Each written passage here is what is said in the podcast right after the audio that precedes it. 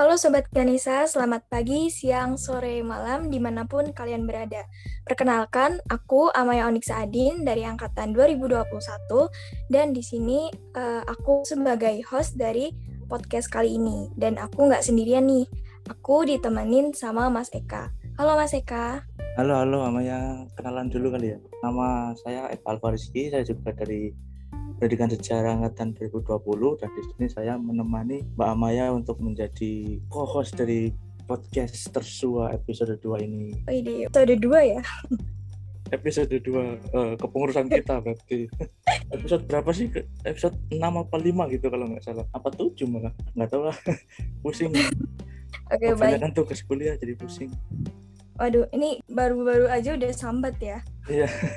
ya gimana lagi isinya cuma sambatan sambatan ini kita di sini mau ngapain sih, Mbak? Oh. Di sini uh, kita mau sambat-sambat putar kuliah aja sih. Oh, iya. Karena iya. momennya pas juga ya, Mbak ya. Karena kan kita lagi UTS iya. gitu-gitu, yeah. jadi pasti ya, beban hidup bertambah. Ya bener, apalagi kalau ini tuh uh, masa-masa puasa, jadi udah puasa ditambah UTS yang tugasnya seabrek cok sih kalau misalkan mau sambat. oh, Dan ya, kita mungkin nggak sendirian ya Mbak ya di sini ya mungkin ada yang lain nggak sih ada, ada ya? dong ada. ya ada kan kan kita hostnya oh iya jadi kita di sini udah ada dua bintang tamu yang sangat sangat terkenal sangat. seantero pendidikan sejarah ya Mbak Iya betul, sangat spesial. Sangat spesial. Apa aja nih Mas Eka kalau boleh tahu? Bisa perkenalan sendiri-sendiri aja biar lebih wah gitu. Oke, okay, Mungkin baik. mulai dari siapa nih? Dikasih Mas Ervan dulu kali ya. Ya boleh udah oh. udah ke spoiler dulu. Siapa? oh iya. Oke, halo halo teman-teman semua para pendengar podcast MBK Nesa. Kenalin, nama aku Evan Gusyara Mata.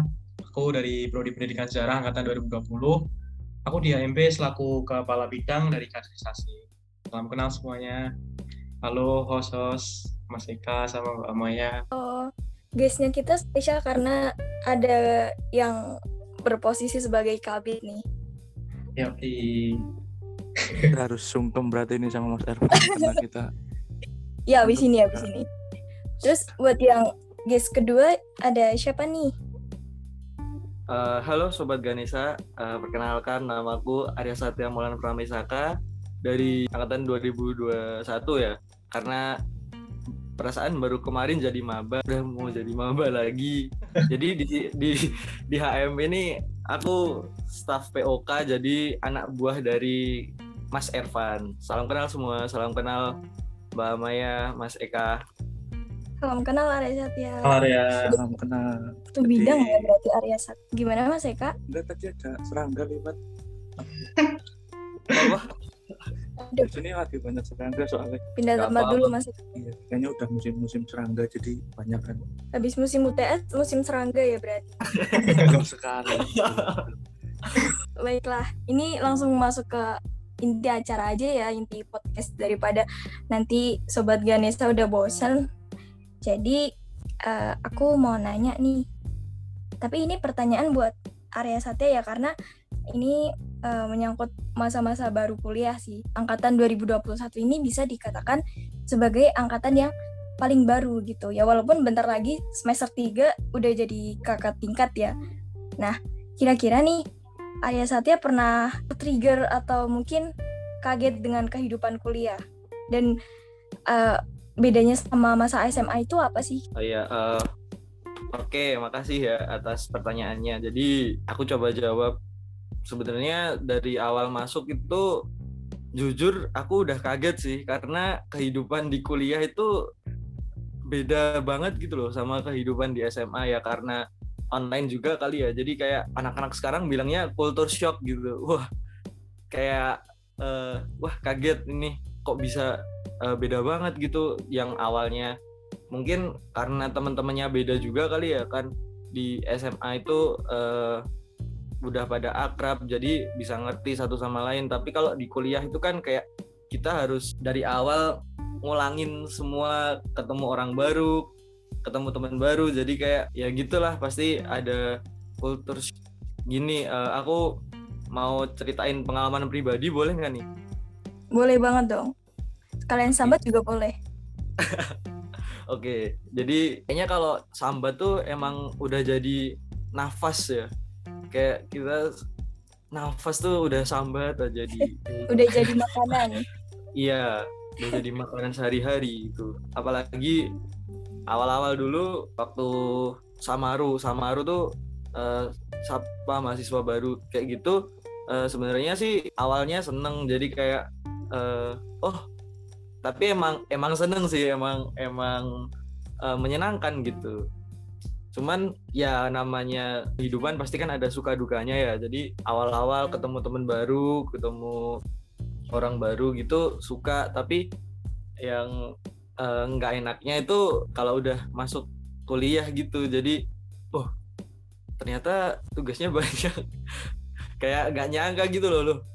Ternyata sebanyak ini tugasnya gitu-gitu. Terus apalagi aku dulu alhamdulillah jadi ketua angkatan. Nah ini ini sebenarnya antara alhamdulillah atau astagfirullah juga nggak tahu karena Innalillahi kayaknya lebih tepat. Mas.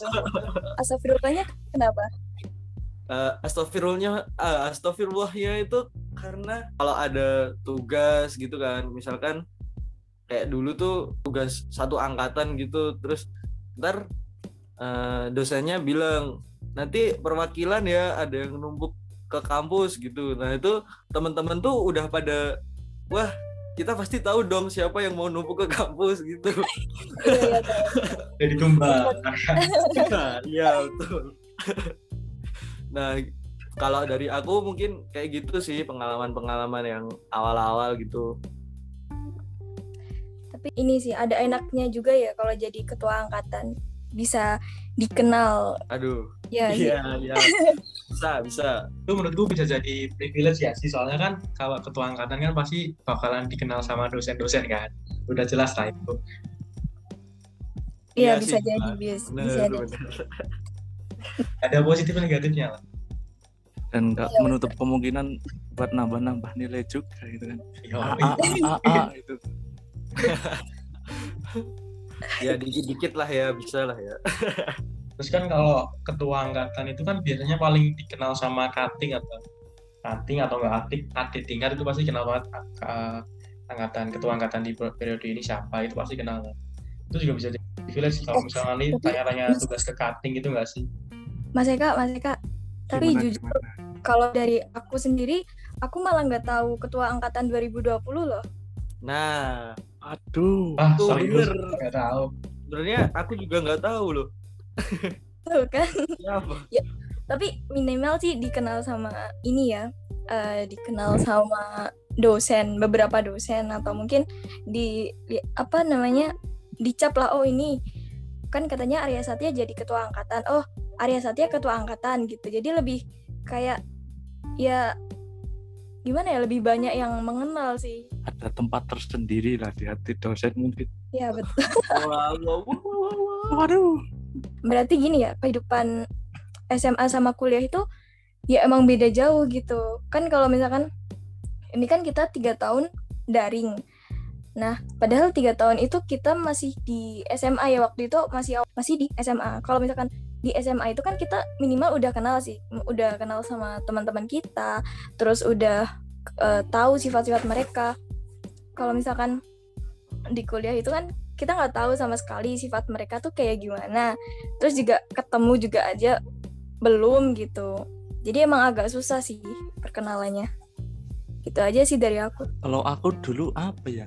Kayak misal yang bikin aku jadi takut banget waktu mau kuliah tuh malah justru nyari-nyari teman gitu susah gitu. Soalnya kan kita tahu sendiri di UNS itu kebanyakan malah dari daerah-daerah situ situ aja gitu. Kayak Karanganyar, Boyolali, terus mana lagi ya? Daerah-daerah sekitar Solo Raya aja gitu. Jadi mungkin kayak, kayak misal aduh aku punya temen nggak ya besok ya gitu. Ada yang kepikiran gitu juga nggak sih? Kayak, benar.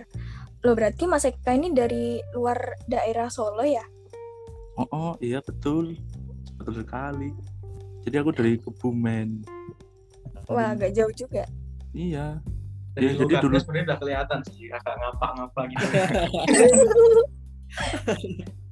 Itu juga sih yang bikin aku agak seneng di sini. Karena apa ya?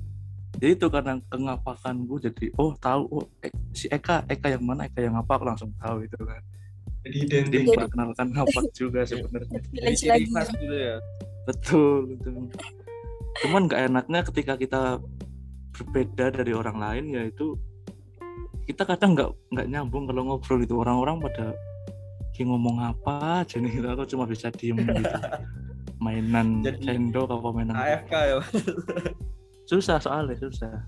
Next dari Mas. Eka ada pertanyaan nggak nih? Kalau aku apa ya mungkin ke Mas Ervan aja ya. Kita kan udah kuliah online hampir berapa? Dua tahun berarti ya Mas ya? Oh iya udah dua tahun, udah dua tahun selama dua tahun itu kan kita online terus kadang kadang kalau offline paling acara-acara organisasi di luar kuliah gitu kan. Tentang eh, untuk kuliahnya sendiri itu kita pasti udah melewati banyak hal ya tentang dikasih tugas lah kerja kelompok lah dan lain-lain lah. Dari Mas Erva sendiri ada tips dan triknya gitu nggak sih? Kalau kita misal kuliah offline terus eh offline kan kuliah online terus ada tugas mungkin dan lain-lain ada nggak gitu tips-tipsnya gitu biar teman-teman yang mendengarkan ini sobat Ganesha juga oh gini-gini ternyata ya biar nggak bingung-bingung amat gitu kuliah online Oke, tentang tips and trick kuliah ya. Eh, sebenarnya kalau tips and trick ya lebih spesifik itu nggak ada sih kalau buat aku. Cuma eh, kadang tipikal dosen itu kan beda-beda ya. Kalau misal kalau misal nih kita si A ini udah kenal banget sama dosennya misal si B. Nah itu pasti nanti kan eh, ya ada privilege sendiri lah misalnya. Oh ini anak udah sering bantuin aku gitu kan. Kan ada dosen yang eh, itu kan minta tolong buat ngerjain suatu hal lah misal satu dosen sejarah itu ngadain tentang webinar. Nah itu pasti kan butuh banyak panitia kan, butuh orang yang desain poster, butuh moderator, butuh si dokumentasi gitu-gitu. Nah pasti mereka itu ngambil ke eh, dari mahasiswanya sejarah itu. Nah saran aku kalau misal dosen sekali minta bantuan itu langsung aja dikasih bantuan jangan eh, jangan nolak-nolak gitu. Jadi itu juga bisa masuk ke privilege, bisa masuk ke break tadi sih tentang ya tentang cara melobi dosen lah istilahnya gitu. Tapi kalau dari aku itu sih, Mas. berarti interaksi-interaksi tentang eh, ke dosen-dosen itu sangat ini ya berpengaruh ya mas ya Sangat berpengaruh sekali sih hubungan sama dosen tuh. bisa nambah nilai juga ngomong-ngomong soal nilai aku jadi keinget. Dulu eh, ada temenku atau SMA tapi beda jurusan. Dia ngasih tips ke aku tentang gimana sih kok aku kan tanyakan gimana sih kok kamu nilainya dapat A A A terus rata-rata A? gitu. Nah dia jawabnya gini "Eh, coba kamu lihat ininya apa RPS kan ada ya RPS ya? Rencana? Ya, rencana belajar itu kan buat satu semester ke depan. Nah ya itu. Di situ kita tinggal lihat ininya apa pembobotan ya namanya ya? Nilai-nilainya Oh, gitu. pembobotan Ya, nilai. banyak pembobotan, kompetensi dasar gitu-gitu. Sama sumber referensi biasanya dikasih di situ. Nah, itu juga iya, penting banget sih. Kalau misal eh, buat pendengar podcast HMB nih yang misal kan ada yang semester 1 kan udah masuk ini. Nah eh, kalau mungkin ini bisa masuk ke tips and trick ya. Nanti kalian sebelum masuk ke perkuliahan itu kan pasti kalian akan dikasih RPS ya atau nanti kalian bisa download sendiri di OCW kalau misal teman-teman belum tahu tentang OCW OCW itu kan eh, open course quiz itu kalau nggak salah. Nah itu buat absen-absen itu di sana bisa buat akses absen terus akses apa RPS tadi juga bisa. Nah isinya tadi di RPS itu banyak banget. Eh, ada tentang kompetensi dasar, terus materi-materi yang bakal disampaikan selama satu semester ke depan, terus identifikasi pembelajaran tiap pertemuan, ada juga pembobotan nilai, terus ada juga eh, tentang banyaklah deskripsi tentang perkuliahan gitu. Jadi itu tadi saranku tips and trick kalau misal kalian mau memulai perkuliahan eh, lihat RPS dulu dari dosen-dosen. biar tahu bayangan materinya tuh kayak apa gitu Ya biar kita tuh eh, memulai perkuliahan itu nggak dari nol gitu kita bisa tahu tentang bu- buku-buku yang disediain itu apa aja gitu. oke baik. Terima kasih buat tips and triknya dari Mas Ervan. Mungkin eh, sobat Ganesa bisa menerapkan gitu kalau misalkan belum tahu. Terus Oh iya, be- Eh, aku boleh nambahin lagi ya? Boleh boleh. Silakan. Tentang tips and trick tadi ya. Tadi kelupaan. Ah, ya itu yang terakhir penting banget itu dari cutting sih. Biasanya cutting itu kan uh, istilahnya gimana ya? Mereka kan udah ngelaluin mata pelajaran itu sebelum kita ngelaluin mapel itu kan. Jadi cutting itu bakalan banyak tahu banget tentang kriteria dosen terus tentang tugas-tugasnya nanti gimana. Jadi ya uh, tips aku banyakin relasi cutting terutama. Itu bakalan banyak banget ilmu yang dikasih tentang kriteria dosen gitu-gitu sih. Itu aja sih tambahan dari aku mbak. Oke baik. Berarti tambah satu lagi ya relasi ke kakak tingkat biar tahu oh ini dosennya enak banget gitu kan Yo, iya benar sekali. Uh, misi mau nambahin nih, boleh nggak nih? Ya boleh dong. Oke, terus uh, jadi aku cuman mau nambahin dikit ya dari apa uh, Mas Ervan tadi penjelasannya. Cuman aku di sini cuman mau nambahin kalau misalkan udah masuk ke perkuliahan gitu di mana kita harus ngontak dosen gitu. Nah, uh, waktu kita ngontak dosen itu kita harus uh, sopan gitu. Jadi ada etikanya lah istilahnya gitu. Ini maaf ya dardor dardor ada kembang api. Oh lebaran. Iya ini mau lebaran nih vibes vibes kayak gini. Nggak apa-apa dilanjut aja. Oke okay, kasih. Udah sih kalau dari aku mungkin cuman segitu jadi harus pakai etika yang sopan kayak selamat pagi bapak ibu. Maaf mengganggu waktunya seperti itu ya. Ya walaupun ya. nanti ujung-ujungnya cuma dijawab iya gitu doang. Iya. Ya, terus dosen gitu kayak eh, kita harus uh, merhatiin tanda baca juga sih kayak koma titik gitu. Wah pengaruh banget. Apalagi kalau dosen yang teliti gitu yang perhatiin gitu. Waduh ya gitu. Pokoknya harus teliti dan dan sopan dan mempersiapkan mental begitu. Mempersiapkan mental kalau cuma diri doang. Iya. ya betul. Mungkin ada yang mau menambahkan buat tips and triknya? Uh, aku mau nambahin ya. Tadi berdebat sih seperti yang Mas Arya tadi bilang tentang etika ngechat dosen. Nah mungkin uh, aku mau nambahin biasanya sih kalau tentang isi chat dosen itu gimana toh. Nah uh, biasanya itu yang formal yang pertama itu biasanya salam lah pasti assalamualaikum. Kedua kalian itu perkenalan. Nah kan dosen kan banyak banget ya mahasiswanya.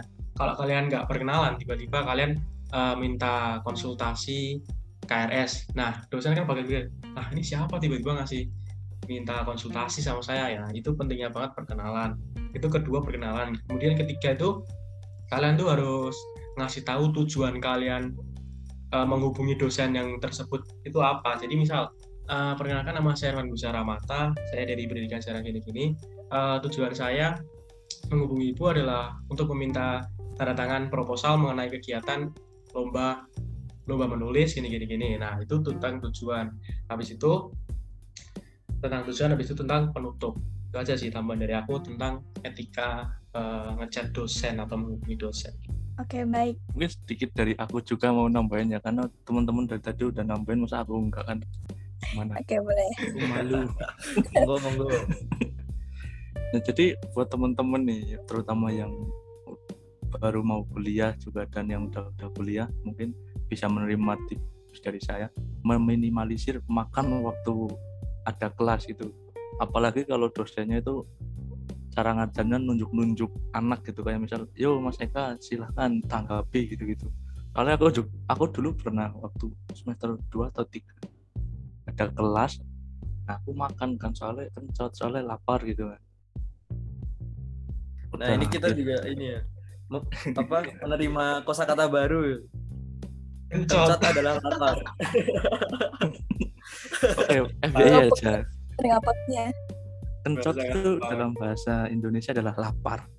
Buat teman-teman yang belum tahu. Nah jadi waktu itu aku lapar kan lapar mangan akhirnya kan. Udah habis setengah piring ditunjuk sama bapak dosen ya silahkan mas Eka. Wah itu makanan kan masih ada di mulut itu jadi keselak jadinya. Jadi ya udah menyusahkan diri sendiri. Buat teman-teman sones. iya betul. Aduh Abis ini ditandain sama dosen biasanya sih mas. Biasanya sih. Ya, itu kamu makan ya mas Cok? Ayo. udah habisin dulu makannya Untung dosennya baik loh itu. Kalau nggak udah diomelin kali ya. nilai E mungkin Tapi kan sih salah semua semua dosen kan baik. Iya kan? Iya baik. Cuma buat eh, kitanya aja, kita kan yang menilai ya. Nah, iya benar juga. uh, menurut gue itu tadi salah satu apa ya kelebihan dari kuliah online gak sih kita bisa nyambi makan kita bisa nyambi tidur kita bisa nyambi ngerjain Bener, bener. ya kan Tapi kalau kayak gini nggak baik dicontoh loh mas. iya sih Iya bener. Nggak boleh ya ini sobat Ganesha yang mau kuliah nih jangan dicontoh kebiasaan-kebiasaan buruk ini. Bener banget ini ada yang sambil makan ada yang sambil tiduran mungkin. Dan paling absurd ada temanku kuliah online sambil membuat pagar. Tahu kan pagar dari bambu gitu? Jejer. Oh. sumpah. Itu itu itu tanyain kamu lagi apa? Lagi mager? Bukan males gerak tapi mager. Mager secara harfiah mungkin Iya. itu anu mas kita kan harus positif thinking. Mungkin itu dia dari jurusan teknik dia lagi praktek gitu gak sih? Kan bisa toh Nah, bener. praktik mata kuliah teknik bangunan lagi nyemen pak bisa jadi sih mungkin kalau kita kan anak sejarah berarti besok kapan-kapan kita kuliah sambil memahat candi mungkin ya bisa Bisa, bisa. Bener-bener. Mahat candi itu buat apa ya? ya ya nggak tahu terserah terserah pemahatnya mau Yang yang bau, sejarah aja, yang bau Iya. sejarah. Oke baik. Ini berarti nggak ada tips and trick lagi nih? Atau kalau ada yang mau nambah lagi silakan. Kalau nggak ada, lanjut pertanyaan aja ya. Tapi ini Oke. boleh dijawab dari Mas Arya Satya atau Mas Ervan. Pertanyaannya singkat sih. Enak nggak sih kuliah online? Mungkin dari Mas Ervan atau Mas Arya dulu bebas deh. Siapa dulu? Mas Arya Oke, eh, ba- baik. Eh, jadi karena tadi udah Mas Ervan duluan ya, jadi ini mungkin aku duluan. Jadi enak gak sih kuliah online? Eh, ya kembali ke statement awal tadi ya. Jadi kayak apa-apa itu pasti ada enaknya, ada nggak enaknya gitu. Jadi eh, kayaknya enak atau nggak enaknya kuliah online udah tersebut di percakapan kita yang tadi ya. Jadi kayak eh, mungkin eh, enaknya kuliah online itu kita bisa sambil kegiatan-kegiatan yang tentunya bermanfaat bagi kita waktu di rumah. Misalnya kayak kita nyapu gitu kita ngepel sambil kelas gitu bukan yang sambil makan terus sambil tiduran gitu kan? Itu yang nggak patut dicontoh kan? Nah Ya betul. ya jadi kayak gitu. Misalkan apalagi gini enaknya kita itu bisa kuliah dan berbakti kepada orang tua. Misalnya waktu kita kelas gitu kan. Terus misalnya ini eh, bapak apa ibu gitu ngomong dalam bahasa Jawa le tukokno garam neng warung gitu. Oh nggih bu gitu. Jadi kayak ada eh, apa ya eh, oh iya jadi translate-nya tadi tuh tolong beliin garam di warung gitu. Terus kan kita juga bisa jadi kelas sambil cari pahala gitu. Nah terus kalau nggak enaknya ya itu itu sih kalau misalkan ada penugasan yang eh, harus secara offline ditumpuk ke kampus gitu. Jadi kayak koordinasinya sama teman-teman susah gitu. Misalkan eh, kan apalagi kayak kita nih kita di kare, eh, wilayah Solo ya. Eh, terus sama Mas Eka. Mas Eka kan jauh tadi di Kebumen. Nah kan bingung ini gimana apa eh, koordinasi bla bla bla bla gitu. Cuman mungkin eh, sekarang udah zaman udah maju ya. Jadi kayak tinggal kirim PDF gitu ntar terus terus di print gitu cuman ya itu salah satu solusi kali ya tapi ya mungkin itu sih dari aku kayak pasti ada enaknya dan ada nggak enaknya gitu Betul sih kayaknya itu uh, suka duka kuliah online ya masuknya. Tapi Iya, bener. bentar deh, aku mau nanya lagi. Kira-kira kalau dibandingin sama offline enaknya enak yang mana? Kuliahnya. Eh, nah, karena aku di sini belum ngerasain kuliah offline ya, jadi kalau aku pribadi sih eh, milih kuliah online. Teta- tapi aku mikirnya juga pasti ada kayak sesuatu-sesuatu yang ini tuh kayaknya lebih enak kalau offline deh gitu. Misalkan eh, kayak kita bimbingan sama dosen gitu, kan lebih enak kalau misalkan offline. Jadi ngerti misalkan eh, dosen bilang ini ini ini ini gitu. Eh, kalau kita bingung kan kita bisa langsung tanya gitu. Misalkan online kan nggak bisa misalkan eh, jadi gini ya mas gini gini gini. Terus kita mau tanya kan ntar pasti ada eh, dosen ada Gak enak gitu. Iya, terus kita juga pasti ada kesibukan sendiri kan. Pasti kayak miskom gitu. Nah gitu menurutku Iya bener banget sih. Mungkin dari Mas Ervan ada tambahan atau masukan gitu? Oke, kalau dari aku tentang enak atau enggak enaknya kuliah online, sebenarnya sama kayak Mas Arya, eh, ada positif ada negatifnya. Eh, kalau dari positifnya nggak tahu ya ini masuk ke positif atau enggak, tapi kalau positifnya itu menurut aku ini masuk positif positif karena kita tuh bisa nyambi itu loh. Eh, bayangin aja kita kan dari anak FKIP ya, kalau misal Senin Selasa itu seragamnya putih sama hitam, bawahan hitam. Nah, eh, aku bayangin kalau misal ini kuliah offline kita bangun jam setengah kita kan berangkat eh, mulai kuliah jam pertama itu jam setengah delapan. Aku bayangin eh, kalau misal kita kuliah offline jam setengah delapan kita harus sudah siap-siap pakai baju rapi kayak anak sekolah. Habis itu berangkat dengerin dosen gitu kan kayak kayak ya ini menurut aku termasuk positif sih sedangkan eh, kita kuliah online kan misal kita kan sambil kuliah bisa nyambi tiduran. Jujur kalau aku gitu kuliah kalau misal dapat dosen yang uh, masih bisa enak diajak kompromi, uh, itu jujur aja aku biasanya ngelakuin kuliah itu sambil tiduran. Jadi ya sambil HP tiduran atau enggak disambil scroll Instagram. Tapi ini teman-teman saya dicontoh ya. Gitu, itu tentang positifnya.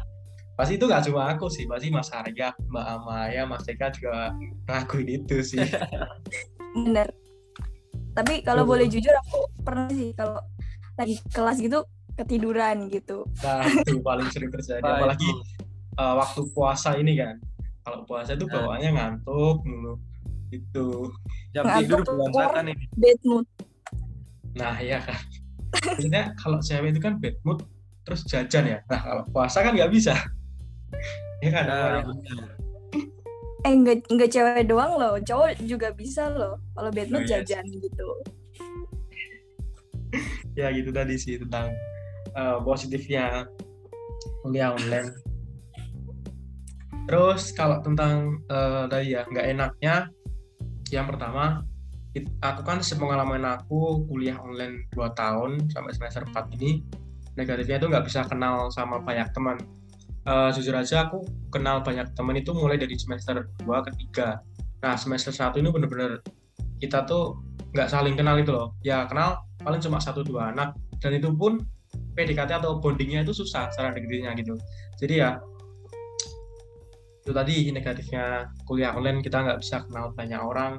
Dan eh, jujur aja aku semester 4 ini masih banyak teman yang belum aku temuin. Padahal udah dua tahun belajar bareng di UNS jadi itu ya eh, lumayan miris sekali sih. Gitu. Tahu-tahu nanti eh, waktu offline tahu-tahu udah skripsi nanti pertama harusnya tuh first meet kita kan bahas kenalan. Ini namanya siapa? Nanti first meet kita bahasnya skripsi lucu banget ya. Judulmu apa mas? Waduh belum kenal harus takon judul gitu Iya. Itu sih negatifnya. Yang pertama terus eh, yang kedua negatifnya kuliah online tuh menurut aku kita nggak bisa ngerasain sarana prasarana dari yang diberikan oleh univ. Secara kan aku kan ini eh, nggak ikut itu ya. Kalau kuliah online itu bayarnya tetap full ini pengalaman aku. Tapi kalau ada teman-teman yang ngajuin itu kan pasti juga lebih ribet, lagi. Jadi gitu. Tentang sarana prasarana kita nggak bisa ngerasain. Misal eh, kita kan kalau bulan ini udah nggak dapat subsidi kuota ya itu dapatnya yang tahun lalu nah itu juga lumayan struggle banget tentang sarana prasarana terus juga kita nggak bisa ngerasain uh, kuliah di kelas bareng-bareng teman itu kita nggak bisa ngerasain. Ya gitulah tentang negatifnya. Terus sama uh, yang terakhir itu terkadang ada beberapa dosen tuh uh, yang mohon maaf kadang cara ngajarnya atau metode pembelajarannya itu uh, lebih ke tradisional. Jadi lebih ke satu arah. Kita tuh mengajar jadi jatuhnya kayak ceramah gitu nggak sih? Kalau misalnya kita ketemu bareng-bareng itu kan ada interaksi antar teman antar dosen. Jadi kan banyak sudut pandang yang masuk. Nah kalau online ini kan kayak kita ngomong sendiri gitu kan jadi kayak jatuhnya ceramah. Belum lagi kita nggak tahu tipe-tipe mahasiswa ada yang mahasiswa disambi maem disambi tidur gitu. Itu tadi negatif yang terakhir dari aku tentang kuliah online sama tentang kuliah online gitu gitu aja sih mbak Maya Oke baik. Uh, berarti uh, dosen yang mengajar secara tradisional itu memang pengennya offline ya. Jadi emang sudah terbiasa offline. Terus giliran online emang biasanya uh, diskusi. Terus ada beberapa siswa yang mungkin terkendala sinyalnya. Terus uh, ada yang rumahnya ramai jadi udah kayak males diskusi gitu. Jadinya malah kayak dosennya kelihatan ceramah aja tanpa ada uh, diskusi antar mahasiswa. Kayak gitu ya mas ya? Ya gitu. Kalau kalau kita kenal kan misal ngajar sama dosen kan kayak diskusinya lebih hidup gitu nggak sih? Bisa saling saut-sautan gitu. Ya bener. Ini mas Eka ke mana nih? Sorry sorry guys. Sorry guys. Ketiduran ketiduran. Aduh soalnya vibes-nya udah ini banget di depan laptop ngezoom. barusan di ini ya. Ini berarti udah terbawa menerah daging. Ketiduran. berarti ini efek positif dari pembelajaran daring tuh seperti ini ya. Bisa disambil tiduran jangan nggak tahu gue masih tidur Nah gini kan langsung jelas jadi kayak langsung praktek gitu. Yoi, habis teori langsung dipraktekin Mas Eka. sekali. Dan ini juga menyembuhkan insomnia. Jadi kalau oh, iya, teman-teman stones yang susah tidur kuliah aja entar teliti. Tidur udah nggak usah minum susu ya langsung ikut pelajaran. Langsung bisa ketiduran. Iya gitu langsung. Tapi ntar waktu ketiduran besoknya telat kelas. Aduh bener banget tapi nggak enak tahu kalau ketiduran waktu kuliah. Mesti ada momen di mana kita cuma berdua sama dosen di rumah online meeting. Panggung oke mungkin ada yang mau nambahin dari materi enak gak sih kuliah online itu? Dari Mas Eka? Enaknya apa ya? Itu udah disebutin sama Mas Arya sama Mas Ervan semua. Oke baik paling saya nambahin dikit ya. Enaknya kuliah online itu kita bisa yaitu multitasking terutama saya. Saya waktu itu pernah kuliah sambil nyervis motor. Jadi motor terservis kuliah juga ilmunya masuk. Sekali mendayung dua tiga puluh terlampaui lah kalau kuliah online itu. Oh, iya, iya, sekali. Oke siap siap uh, ini langsung masuk ke pertanyaan selanjutnya aja ya ini kan kayak tiba-tiba aja kan udah masuk ke semester 2 terus tiba-tiba udah semester 4 yang mm, bisa dikatain mendekati skripsi sih. Nah, gimana sih perasaannya kayak kuliah tuh cuma hahaha terus tiba-tiba tuh udah mau skripsian gitu. Mungkin ini pertanyaannya dikhususin buat angkatan yang lebih apa ya, yang lebih dulu gitu. Jadi Mas Ervan bisa menjawab. Tapi nanti kalau uh, Arya Satya mau nambahin juga boleh sih. Oke, tadi uh, tentang HI tiba-tiba skripsi. Nah, itu relate banget sih sama aku, terutama yang ke semester 4 ini ya, yang mau beranjak ke semester 5. Uh, eh, jujur nggak kerasa banget sih. Perasaan kayak baru kemarin uh, aku kerjain UTBK, habis itu ngerjain ujian mandiri, lah kok tiba-tiba udah punya dua adik tingkat. Jadi benar-benar nggak kerasa sekali uh, tentang ini ya, kuliah online. Mungkin kalau offline itu beda cerita ya. Kalau misal offline kan kita punya banyak pengalaman baru. Kalau misal online kan ya kita cuma di kamar hari-hari cuma gitu kan setiap hari kamar buka laptop dengerin dosen. Habis itu besoknya lagi diulangi di kamar dengerin dosen buka laptop gitu-gitu kan. Kalau misal kuliah offline tuh pasti bakalan kerasa banget. Misal kita uh, berangkat ke UNS kita naik motor. Nah mungkin kalau ada teman-teman yang punya pacar kan kita bisa jemput pacar dulu. Nah mungkin itu bakalan banyak banget cerita kalau misal kita kuliah offline gitu. Terus belum lagi nanti misal kita uh, terlambat ke datang ke kuliahnya. Itu kan pasti nanti bakalan ada hukuman gitu kan kayak zaman sekolah dulu kan biasanya hukumannya itu uh, lari di sekitar lapangan kalau di SMA aku gitu. Nah mungkin itu kita bisa dapetin sih dari pengalaman-pengalaman offline. Sedangkan kita kan di online ini kayak ya tiap hari gini gini gini kayak udah bosen lah lumayan jenuh sih kalau dari aku. Jadi jatuhnya kayak kita nggak kerasa banget tiba-tiba dari semester 4 terus semester 5 kita udah ng ngajuin judo habis itu kita udah ngajuin skripsi. Ya bener-bener gak kerasa banget sih itu jadi uh, kalau misal aku boleh saranin ke teman-teman ya biar lebih apa ya memorable lah kuliahnya di semester 1 sampai semester di awal-awal semester jadi uh, aku saranin ke teman-teman itu lebih banyak itu sih ikutin organisasi atau UKM atau Ormawa apa pun itu yang ada di UNIF. Nah itu kan ada beberapa kegiatan di salah satu Ormawa atau UKM itu yang benar-benar kita buat datang offline. Jadi mungkin kalian dari Ormawa atau UKM itu kita bisa uh, nyarilah pengalaman baru, relasi baru, teman-teman baru. Nggak cuma uh, kalau misal kita nggak aktif kuliah, kita nggak aktif organisasi, kita cuma di kamar ya kita ketemunya cuma sama laptop sama buku gitu-gitu kan. Jadi ya lumayan cukup banget. Jadi mungkin kalau misal teman-teman butuh saran gitu ya saran aku itu tadi sih ikutin aja banyak organisasi nambah banyak teman nambah pengalaman baru banyak cerita biar lebih memorable lah istilahnya nggak tiba-tiba ya wah kok skripsi ya gitu itu sih kalau dari aku oke baik uh, untuk Arya Satya mungkin ada tambahan atau dari Mas Eka? Oke, uh, mungkin aku mau nambahin ya. Jadi uh, kemarin kan, apalagi momennya pas banget nih kita lagi ngomongin tentang skripsi yang pasti berhubungan sama wisuda ya. Jadi kemarin kan ada tuh uh, cutting kita yang barusan wisuda gitu. Terus kemarin aku sama Mas Ervan tuh datang ke uh, wisudanya dia gitu. Terus kayak biasa kan kayak misalkan uh, ada yang kalau kita dulu waktu SMA tuh biasanya habis ulangan kelas yang habis ulangan tuh terus udah selesai kan. Terus ntar kita pasti tanya-tanya eh gimana tadi? Soalnya susah nggak? Gitu. Nah terus kemarin tuh juga sama. Kita tanya-tanya cutting kita gitu.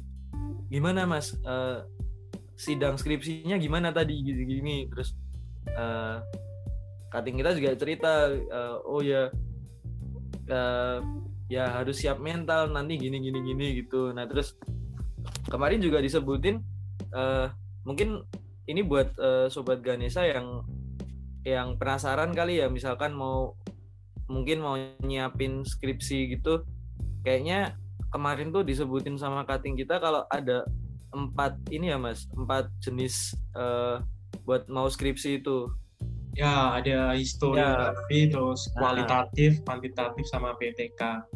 Nah, itu uh, nah dari dari empat empat jenis tadi itu kalau yang kemarin dibilang cutting itu kalau yang histo historiografi itu kita uh, bisa uh, kan uh, skripsi itu kan pasti meneliti ya. Jadi kayak penelitian tapi sumbernya tuh terbatas gitu loh. Misalkan kayak uh, kita meneliti tentang uh, kejadian misalkan kejadian apa gitu. Terus ntar kita kalau misalkan mau cari sumber uh, misalkan kita bersumber pada tahun 1970 gitu. Nah ya udah sumber sumber kita terbatas di tahun itu doang misalkan jurnal-jurnal ya udah jurnal ya di tahun itu doang. Tapi kalau uh, kualitatif itu lebih uh, lebih luas ya mas. Mas Irfan Ya, Jadi jadi kayak- kalau historiografi itu eh, sumbernya lebih terbatas atau lebih difokuskan. Kalau misal eh, sejarah apa ya revitalisasi misal Bengawan Solo di tahun 1970 sampai 80, nah itu misal doang. Itu lebih difokuskan ke 10 tahun itu. Itu tentang ya metode historiografi tadi. Kalau kualitatif itu mungkin lebih beda lagi ya mas. Kualitatif ada juga kuantitatif sama ada juga Nah, PTK gitu. bener. Nah, mungkin itu bisa jadi gambaran buat sobat Ganesha ya buat buat nanti kepikiran oh nanti skripsinya eh, kira-kira mau ambil yang mana gitu. Nah, itu sih eh, kalau dari aku cuma nambahin itu biar mungkin sobat Ganesha lebih bisa eh, lebih bisa ngerti gimana sih nanti langkah-langkah kalau mau ke skripsi gitu. Makasih.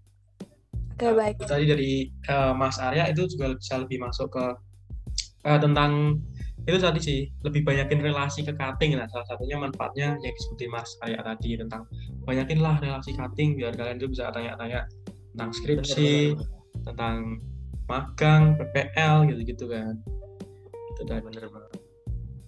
Berarti biar nggak terlalu kaku ya dalam kuliah. Nanti masuk kuliah, loh kok gini ternyata gini gitu. Yo Ya. soalnya kan beda banget kan sama kultur di SM. Siapa tahu kan nanti kalau misal kenal sama cutting bisa nyantol tuh sama cutting. Cutting. Wah, Waduh, Waduh, Aduh. Aman pengalaman pribadi, bos. bentar ini nyantolnya nyantol gimana ya? Gimana Maya? Nyantolnya tuh nyantol gimana mas? Nyantol eh, satu frekuensi atau mungkin nyantol dalam eh, kalau misal lagi ngobrol tuh jelas gitu atau yang ya, lain? ya you know lah. Kalau misal biasanya kan semester-semester awal, kebanyakan kan tebar-tebar pesona itu kalau semester awal lah. Siapa tahu kan bisa nyantol gitu ya tentang itulah. Sama ya juga ya mas? jangan terlalu polos lah. Enggak. Aku mewakili sobat Ganesha yang mungkin belum tahu gitu maksudnya nyantol tuh kayak gimana. gitu. Mungkin bisa next pertanyaan aja dari Mas Eka ini kayaknya lagi ada tamu deh. Eh, kalian kalau misalkan jadi mahasiswa itu eh, lebih jadi mahasiswa yang kura-kura atau kupu-kupu nih? Dari tadi yang jawab pertama kali siapa? Mas. Jadi aku sih, Iya berarti ini Arya Satya gantian ya? silahkan. oke. Jadi tadi pertanyaannya kura-kura sama kupu-kupu. Iya betul. Oh, jadi eh, mungkin kita bisa perjelas dulu kali ya.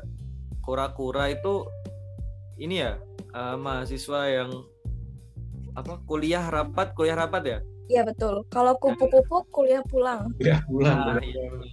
Kupu-kupu kuliah pulang. Eh, jadi kalau dari aku sendiri sih eh, karena tadi ini ya suruh milih gitu ya. Iya, bukan suruh milih tapi Oh, iya suruh oh milih sih. tapi- pendapat pendapat. Iya, kamu tipe Oh, iya, iya, iya. mahasiswa yang kupu-kupu atau kura-kura itu tadi? Sebenarnya kalau aku sih eh, eh, tergantung dari ini ya, kayak kepentingan gitu misalkan eh, kalau aku pribadi kan ikut organisasi cuma ikut HMP doang. Jadi mungkin kalau misalkan nih eh, kita kuliah offline, kalau kuliah offline pas ada rapat HMP berarti sementara aku jadi kura-kura dulu nih. Mahasiswa yang kuliah rapat kuliah rapat. Tapi kalau misalkan eh, udah udah nggak eh, eh pas kuliah offline nggak ada rapat HMP ya jadi kupu-kupu kuliah pulang kuliah pulang. Tapi eh, biasanya nih kalau misalkan udah kuliah offline kita tuh mau pulang tuh kayak males gitu loh. Misalkan kayak eh, apalagi yang ngekos gitu kan. Kayak ah, ngapain? gitu misalkan. Eh, di kosan sendiri gitu kan nggak ada teman ngobrol. Kan pasti kayak ntar mau pulang tuh nongkrong nongkrong dulu sama temen gitu misalnya di mana? gitu. Nah sebenarnya sih eh, aku mikirnya ini malah uh, kayak kenangan-kenangan yang nanti bakal nggak terlupakan tuh ya pas kayak gini nih misalkan kita nongkrong sama temen tuh pasti banyak cerita yang bisa diceritain yang ntar waktu ke depannya gitu. Tapi kalau aku sih dari aku sih gitu eh, tergantung kepentingan ya. Misalkan ada rapat HMP ya berarti eh, kura-kura. Kalau misalkan nggak ada ya kupu-kupu gitu Mbak Amaya oke berarti menyesuaikan aja ya. Dari ya, Mas tipe mahasiswanya tuh yang seperti apa? Oke, kalau dari aku sendiri, kalau disebut kura-kura juga nggak terlalu sih. Soalnya aku juga cuma ikut satu di HMP Ganesha, dan itu menurut aku juga udah lumayan udah lumayan berat sih kalau bagi aku. Soalnya kita kan di HMP kan banyak itu ya, banyak broker. Nah kalau misal Sobat Ganesha angkatan yang baru masuk nih, kalau bisa misal pengen tahu lah pokok-pokok di HMP itu apa sih? Gunanya HMP itu apa? Terus apa bedanya sama BEM apa bedanya sama DEMA nah jadi uh, di HMP ini nah ini fokusnya lebih lebih terfokuskan gitu. Kalau misal di BEM itu kan ada BEM fakultas sama BEM UNIF. Terus di DEMA juga ada DEMA FKIP sama DEMA UNIF. Nah kalau di HMP sendiri ini lebih lebih kecil lingkupnya. Jadi kita tuh nanti bisa ngurus tentang prodi. Uh, banyak sih prokernya. Misal ada kan dibagi dari beberapa divisi ya dari HMP ini. Dan tiap prodi itu pasti divisinya ya kurang lebih sama. Ada administrasi ada media dan kominfo gitu. Terus ada juga sosial masyarakat ada juga pengembangan minat gitu-gitu. Nah uh, mungkin kalau saran aku bagi mahasiswa yang baru masuk atau yang pengen banyakin organisasi langsung gak saja nggak usah terlalu mikir. Kalau misal pengen join BEM langsung join aja. Uh, itu saran aku kalau misal masih di awal-awal semester loh ya. Kalau misal kalian udah di semester 5 ke 6, nah mending saran aku uh, stop sih. Soalnya kita lebih fokus ya seperti kewajiban kita di awal kan ya. Kewajiban kita sebagai mahasiswa kan belajar kan. Dan ya menurut aku di semester-semester tua lebih fokus ke akademis. Terus buat di semester awal ya kita banyakin organisasi biar kita lebih banyak relasi, lebih banyak teman lebih banyak cerita pengalaman gitu-gitu soalnya kan kalau misal kita nanti udah masuk ke dunia kerja nih ya kita kan nggak cuma dilihat dari akademisnya saja nggak cuma dilihat dari IPK atau dari lulusan mana kita kan juga pasti dilihat dari pengalaman gimana sih track record kita tentang organisasi. Nah kalau misal kita uh, aku sebagai HRD bisa memilih antara dua pilihan si A dan si B. Nah kalau misal si A ini mantan BEM terus kemudian si B ini cuma ya kuliah pulang tadi. Nggak nggak ikut organisasi nggak punya track record pengalaman jadi gitu nah pasti kan sebagai HRD punya pertimbangan tersendiri kan. Ini anaknya yang A ini udah pernah jadi BEM jadi dia udah terintegrasi lah istilahnya. Jadi ya itu tadi menyangkut tentang prospek kerja peninggalan banyakin organisasi gitu. Kan di UNS ini ya khususnya banyak banget kan ada UKM ada Ormawa ada juga yang lain-lain.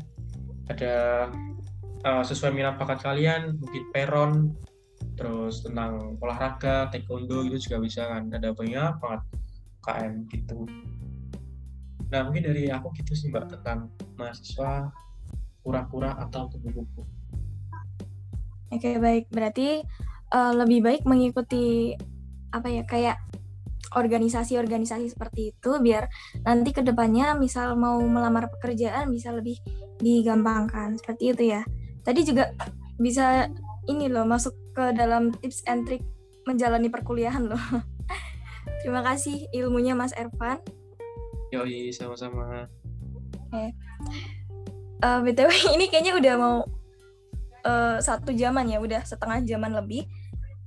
Um, langsung ditutup aja mungkin dari Mas Ervan atau Arya Satya ada harapan buat ke depannya seperti apa? Mungkin uh, perkuliahannya yang diharapkan yang seperti apa? Nah, mungkin dari Mas Ervan dulu kali. Karena aku tadi udah duluan. Boleh deh, boleh. Oke, okay, uh, mungkin harapan aku uh, yang pertama-tama tentang podcast ini dulu ya. Uh, aku terima kasih buat Mbak Amaya sama Mas Eka selaku host udah mau undang aku sebagai guest atau tamu buat jadi podcast kali ini. Ya, uh, mungkin ke depannya podcast ini bagus banget punya prospek ke depan kita bisa ngobrolin banyak hal mungkin kita bisa ngobrol tentang horor atau pengalaman horor di UNS atau tentang ini tadi sebagai uh, kuliah banyak banget atau tentang percintaan atau bisa ngobrol tentang dosen nah itu bakalan seru banget. Nah mungkin buat sobat Ganesha stay tune terus uh, di podcast ini. Ke depannya bakalan banyak banget tentang materi-materi materi-materi yang bakal banyak banget disampaikan. Itu aja sih harapan aku buat podcast kali ini. Terus tentang perkuliahan ya. Semangat terus buat yang lagi menjalankan UTS terutama dari pendidikan sejarah ini oleh UNS banyak yang sedang struggle lah istilahnya. Kita uh, Idul Fitri tapi malah makin banyak UTS ya. Main pusing jadi ya semangat buat kalian. Itu aja sih. Mungkin dari mas.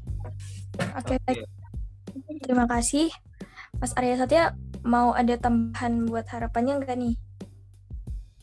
Oke uh, aku paling nambahin buat uh, khusus uh, buat uh, sobat Ganesha yang baru masuk ya kan udah ada nih kayak uh, mahasiswa baru angkatan 2022 yang jalur SNMPTN udah masuk ke pendidikan sejarah nih. Nah, pesanku buat uh, angkatan 2022 nih uh, kalian jangan minder, jangan malu gitu ya karena mungkin teman-teman kalian keterima di uh, fakultas hukum, fakultas kedokteran gitu. Kan misalkan ditanyain e, kalian keterima di mana? FKIP pendidikan sejarah gitu kayak menurutku nggak usah malu. Jadi kayak e, pede aja gitu. Karena e, kita nggak tahu e, ke depannya itu kita bakal jadi apa. Karena e,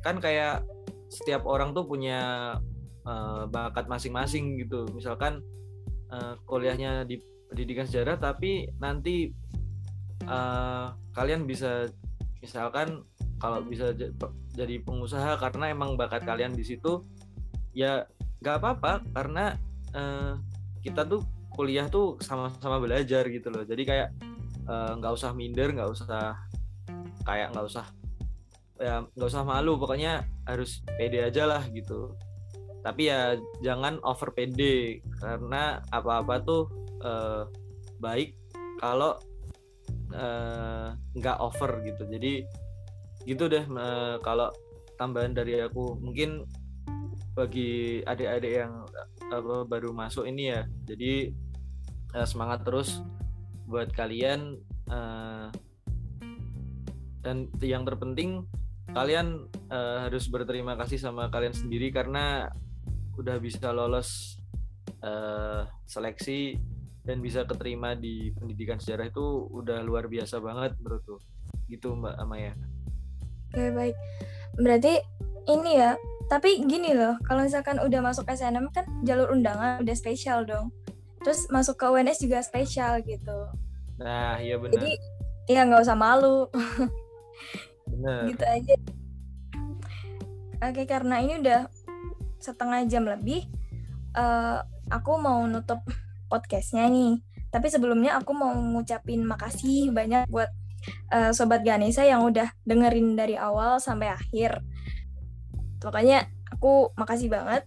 Buat Mas Eka, uh, aku juga ngomong makasih udah ditemenin jadi host. Buat Arya Satya sama Mas Evan juga makasih udah mau isi podcast Sosma kali ini. Oke, sama-sama. Sama Mbak Maya dari Mbak Amaya nggak ada ini nih harapan apa apa gitu. Kan tadi Mas Ervan udah Mas Arya juga udah. Mbak Amaya dong. Biar afdol Mas Ahusnya enggak. Oke okay. kalau harapanku ke depannya ya semoga aja uh, apa ya pembelajaran secara luring itu cepat dilakuin. Karena jujur aja kalau misalkan pembelajaran daring tuh ganggu banget gitu. Mungkin ada yang sinyalnya terkendala atau mungkin rumahnya rame jadi kayak nggak fokus gitu. Selain itu juga semoga uh, ke depannya dari kalian-kalian semua itu uh, kuat menjalani kehidupan perkuliahan ini. Gitu aja sih kalau dari aku. Keren keren keren keren jadi bola kita sampai di ujung acara gitu ya jadi semoga, semoga teman-teman semua sehat selalu dan eh, mungkin diberkahi selalu dan semoga apa yang kita lakukan mulai dari sekarang sampai bertahun-tahun depan selalu diberi keberkahan. Amin. Eh, mungkin itu dulu ya episode kali ini dari podcast Tersua. Nantikan episode-episode selanjutnya dan stay tune terus karena bakal seperti yang Mas Irfan bilang tadi banyak banget yang akan kita bahas. Mungkin itu dulu, makasih banget yang udah hadir semuanya. Till next time and see you. See you. See you. See you. Terima kasih semua. Terima kasih Terima kasih semuanya. semua.